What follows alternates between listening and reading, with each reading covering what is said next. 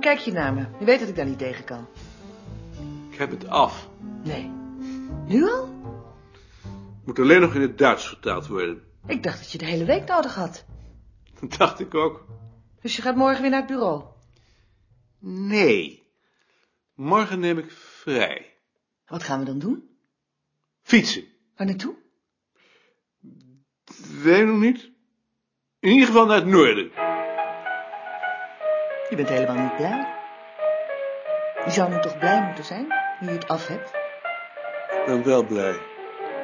En geweldig blij. Ik merk er anders niks van. Dat ik ook moe ben natuurlijk. Ik ben uitgeput. Waarom werk je dan ook altijd zo idioot hard? Dat we toch ook wel een dag langer over kunnen doen? Dat kan niet. Ik ben net je moeder. Die werkt ook altijd zo hard. Mijn, mijn moeder wist niet hoe ze het had toen ze haar een keer kwam helpen met het vloerkleed. Geef maar. Ben je niet tevreden? Heel tevreden. Volgens mij is het een meesterlijk stuk geworden.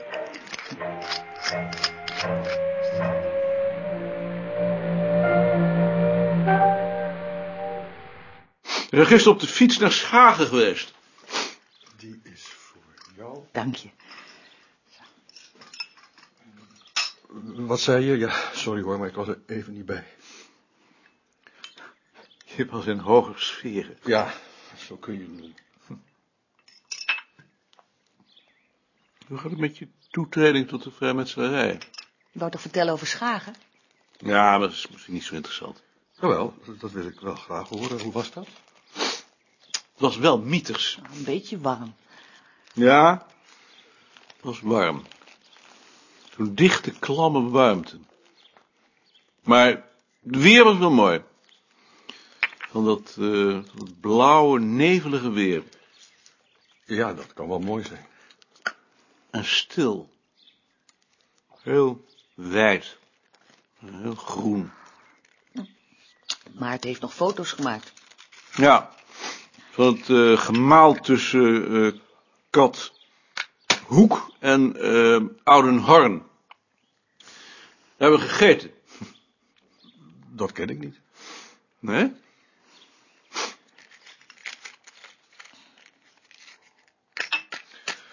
Moest je dan niet naar je werk gisteren? Ik heb een dag vrijgenomen.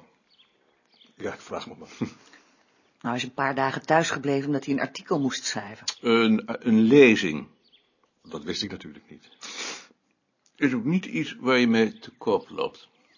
Nee, natuurlijk niet. Hoe gaat het nou met je to- toetreding tot de vrijmetselarij?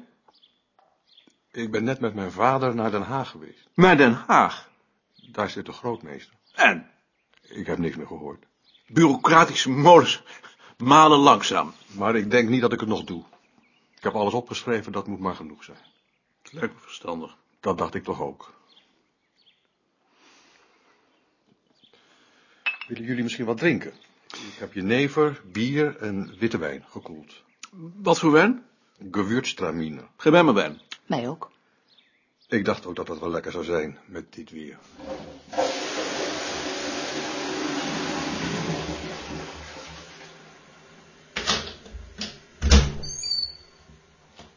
Wat is dat eigenlijk voor een eh, merkwaardige zwarte vlek naast de wc? Ja, dat hoort natuurlijk niet. Dat weet ik niet. Daar zet ik mijn hand om niet op de bril te hoeven zitten. Maar het is toch je eigen bril? Misschien is het ook wel omdat ik eigenlijk een afkeer van mezelf heb. Ja. Dat is een eigenaardigheid van je. Gaan jullie dan gewoon zitten? In de trein niet. Nee, in de trein. Maar je kunt toch ook op je handen gaan zitten? In plaats van eh, zo in de, in, de, in de ruimte te hangen? Dat zou ik ook smerig vinden. Je pakt de wc-trekker toch ook niet bij het handvat aan? Waar dan? Ik pak hem bij de ketting. Dat doet iedereen, denk ik. Dat kun je zien. Daarom zoek ik ook altijd een schoon stukje. Meestal zit dat helemaal bovenaan of, of net boven het handvat.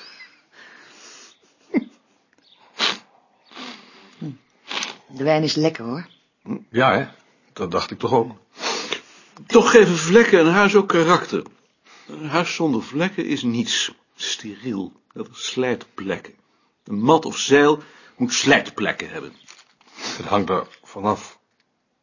Wat voor vlekken? Ja, Wij hebben een plek in de slaapkamer, bij de deur, waar de katten altijd langs strijken. ontroerend. Ja, dat bedoel ik. Maar een vlek bij het stopcontact deugt weer niet. Dat gaat me te ver, maar er is inderdaad verschil, ja. Zal ik dat bezoek aan de grootmeester dan maar eens voorlezen? Ja.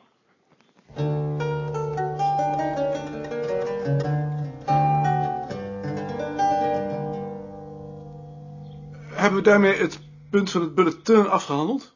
Ik heb nog één opmerking. Ik vond het heel interessant dat je in het laatste nummer ook de reactie op je artikel gepubliceerd hebt. Ik veronderstel dat het de levendigheid van het tijdschrift zou vergroten wanneer dat vaker gebeurde. Sorry. Dat lijkt me nou typisch een zaak voor de redactieraad. Daar zit je nu in, dus misschien kunnen we dat daar bespreken. Het was maar een opmerking. Ik heb niks meer. Dan nu de werkzaamheden van de afdeling. Ik heb jullie een gedetailleerd overzicht gestuurd van de verdeling van de werkzaamheden met een schatting van het tijdsbeslag dat elk van die werkzaamheden neemt. Een tabellarisch overzicht van dat laatste vind je ehm, op bladzij 6. Ja. ja, daar heb ik een vraag over. Eh, waarom laat je je wetenschappelijk personeel zoveel documentatie doen? Dat is mij ook opgevallen. Als ik dat vergelijk met de wetenschappelijke medewerkers op mijn instituut, dan vind ik de tijd die hier aan onderzoek besteed wordt wel heel erg mager. Behalve dan de Nooier. Die besteedt 80% aan, aan, aan onderzoek. Dat is een betere verhouding. Eh, om te beginnen bestaat die documentatie voor het overgrote deel uit literatuurinformatie met inbegrip van de boekbesprekingen. De rest is dienstverlening en voor een gering deel, ongeveer 10%, werk voor het kaartsysteem. Maar kun je dat niet beter door je documentalisten laten doen? Nee, Leg dat eens uit. het probleem is dat jullie het bureau vergelijken met jullie eigen instituten. Maar dan vergeet jullie dat jullie allebei deel uitmaken van een wijd vertakte infrastructuur. Je werkt met mensen die opgeleid zijn voor jullie soort onderzoek. Je hebt de beschikking over gespecialiseerde bibliotheken. Je kunt terugvallen op databanken die binnen jullie vakgebied door anderen onderhouden worden. En je hebt toegang tot een hele reeks van vaktijdschriften. Dat hebben wij allemaal niet. Het vak, dat zijn wij. Dat wil zeggen dat we met een handjevol mensen het hele vakgebied moeten overzien. Ja, ja. Verantwoordelijk zijn voor de systematiek van het vak.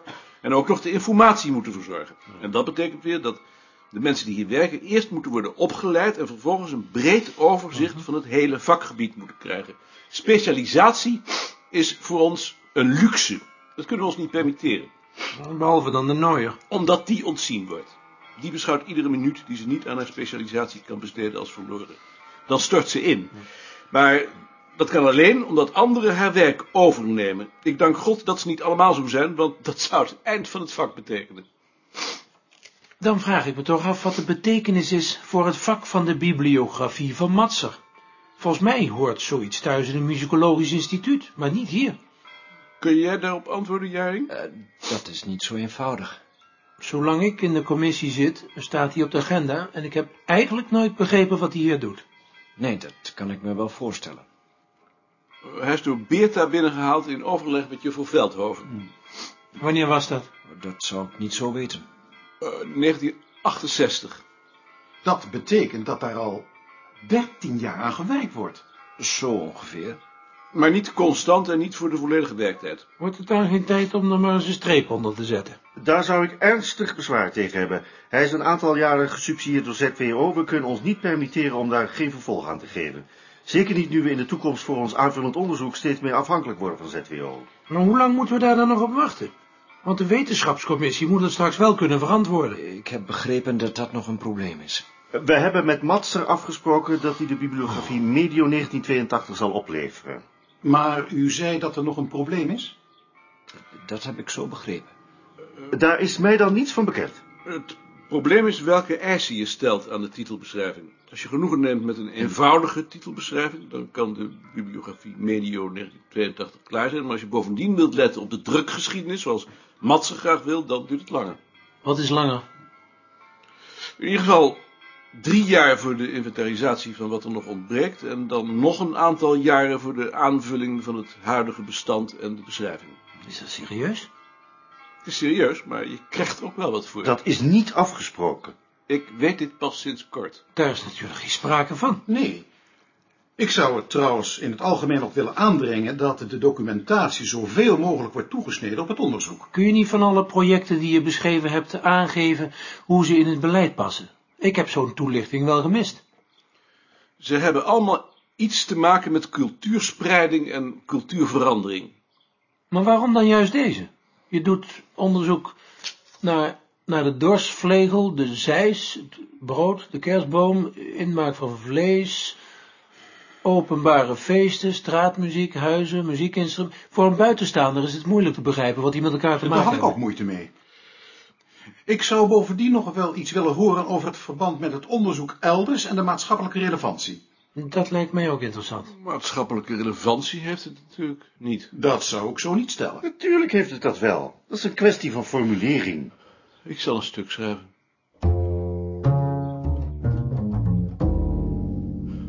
En? Ad? Mark? Ja, ik zou toch wat voorzichtiger zijn met die mannen tegen te spreken... als ze vinden dat we meer onderzoek moeten doen. Waarom? Omdat we ze straks in de wetenschapscommissie nog nodig hebben. Ik denk er niet over. Ik ben verantwoordelijk voor het beleid en zij kunnen dat verdedigen. Maar zij zijn wel degene die je straks beoordelen. Zo werkt dat niet. Ze kijken gewoon hoe ver ze me kunnen krijgen en vervolgens verdedigen ze dat in de wetenschapscommissie. Als je hier je poot niet stijf houdt, dan lopen ze daar over je heen. Geloof je dat nou echt?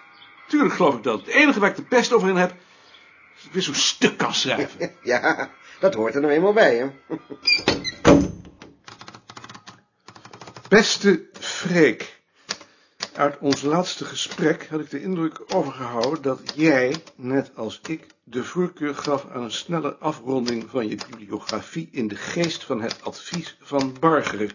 Je zei toen, maar daar houd ik je niet aan, aanhalingstekens, en als de heren commissarissen daar geen genoegen mee mochten nemen, dan maak ik haar gewoon zelf af, onbezoldigd.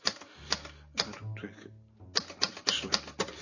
De opmerking van Beerta was bedoeld voor de goede verstaander die weet welke waarde ik hecht aan mededelingen die via onze gewaardeerde leermeester komen.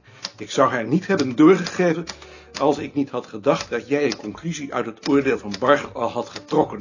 Ik zou haar ook niet hebben doorgegeven als ik vermoed had dat ik je daarmee beschadigde. Voortaan zal ik formeler schrijven, geen grapjes meer maken, geen ingewikkelde ironische opmerkingen zoals die in het begin van mijn brief toelaten. Godzijdank doe ik dat zelden.